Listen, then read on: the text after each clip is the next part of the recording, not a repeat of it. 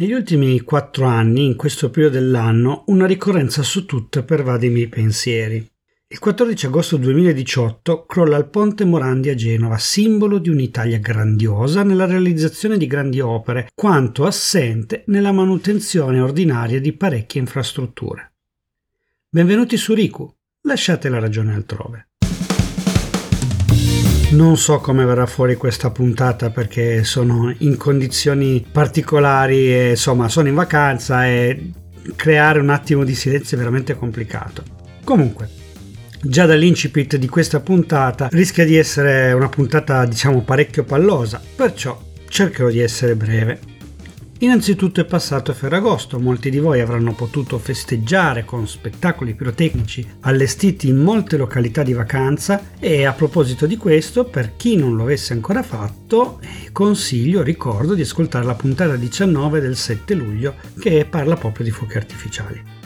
Tornando ai giorni nostri, questa puntata dovrebbe, se riesco, uscire il 18 di agosto anche se eh, non garantisco, visto proprio che sto registrando in condizioni abbastanza precarie, soprattutto con una rete che va a singhiozzo. Comunque, siamo nella settimana di Ferragosto e il ricordo non può che andare per me al mio mio 13 agosto 2018 quando in direzione sud con macchina piena di bagagli e tutta la famiglia assieme siamo transitati sul ponte Morandi di Genova e con mia moglie ci guardavamo attorno constatando come quel ponte fosse così bello ma in pessimo stato di manutenzione. Osservazioni banali da uomini qualunque, ignoranti in materia, anche se mi ricordo che in quel periodo erano continui gli interventi straordinari di manutenzione a quella struttura e di come ci fossero numerosi appelli e polemiche riguardanti la necessità di fare lavori più costosi per mettere in sicurezza tutta la struttura. Insomma, meno di 24 ore dopo il nostro passaggio, complice un forte temporale, è avvenuto il collasso e il crollo della struttura. A distanza di anni si sono succedute analisi, ricostruzioni sulla dinamica del crollo, tutte perizie che per ora sono concordi nel puntare il dito verso il pessimo stato di manutenzione di quel ponte. Come dicevo, non una novità, tanto che erano previsti degli interventi a giugno 2018 proprio su quella parte di ponte che ha ceduto e parliamo quindi del rafforzamento degli stralli della piglia 9 ma anche della piglia 10. Non mi addentro oltre, il processo è ancora in corso Dobbiamo ricordarci però che il bollettino finale è stato di 43 morti. Il processo vede 59 persone a processo e più di 1000 testimoni da ascoltare, tanto che la Procura ha lanciato un allarme in quanto di questo passo, prima di essere riusciti a sentire tutti i testimoni chiave, alcune accuse saranno già prescritte. Notizia di questi giorni, uno dei testimoni chiave è morto, una persona molto anziana, però era l'unico che faceva parte del pool che si era occupato della costruzione del ponte. Dicevo, dal 2018 ogni anno mi chiedo come siamo messi veramente con le infrastrutture in Italia, domanda che diventa ancora più lecita ora che il nuovo governo sta rilanciando opere che non hanno mai visto la luce in tutti questi anni, una per tutte il ponte sullo stretto di Messina. Il classico tormentone a cui anche io mi accodo è che oggigiorno si spende tanto per nuove opere e poco per la manutenzione di quelle vecchie. Ma sarà così? Oppure ci facciamo influenzare dalle nostre esperienze superficiali. Insomma, per quel che mi riguarda il mio, il mio ambito lavorativo, soprattutto in termini di bandi pubblici, eh, spesso si parla di opere nuove o di manutenzioni straordinarie, spesso si interviene su questioni magari incancrenite, difficilmente in realtà si investe nel mantenimento di opere recenti. Ma è veramente così o è una mia percezione? Come avrete già intuito, visto che sto facendo questo ragionamento, la situazione non è proprio come me la dipingo io. Secondo l'International Transport Forum dell'Ocse, l'Italia si colloca in seconda posizione dietro alla Norvegia come paese che per gli interventi di manutenzione spende di più. Parliamo di 15.000 euro per chilometro in infrastrutture stradali. Come mai allora la nostra percezione è diversa? Almeno la mia. La prima risposta a questa domanda è che in realtà solo un 10% circa delle risorse stanziate vengono effettivamente spese, tanto che vi sono due procedure di infrazione aperte dall'Unione Europea a causa di ritardati pagamenti da parte dell'Italia. Gli esperti la chiamano malamministrazione, ovvero l'incapacità di sfruttare i capitali a disposizione da parte degli enti che dovrebbero attingere da fondi, dai fondi previsti.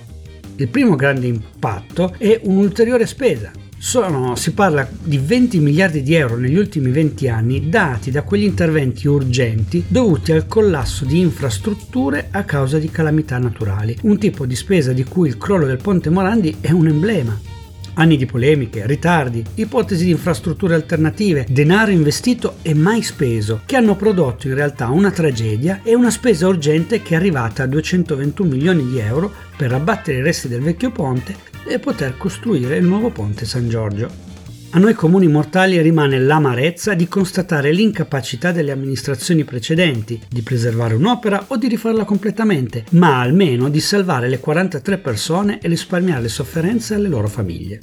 Ma nel paese della mafia, della corruzione, non dovrebbe essere più semplice spendere soldi? Cioè, io mi chiedo, anche sprecati, ma spesi.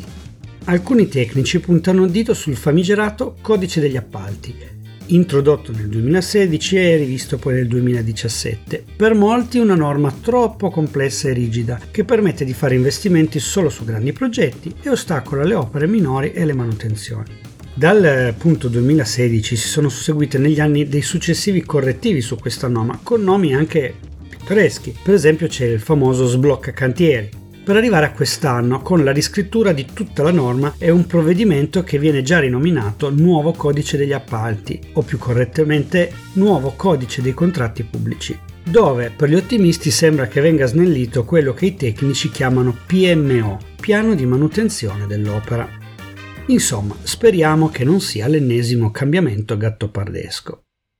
Se siete in vacanza, buone vacanze. Se state tornando al lavoro, buon rientro. Se siete approdati su questo podcast per la prima volta, vi chiedo di attivare la campanellina e di iscrivervi al canale. Ricordo che potete seguirmi cercando Ricubilicu su Facebook e Instagram.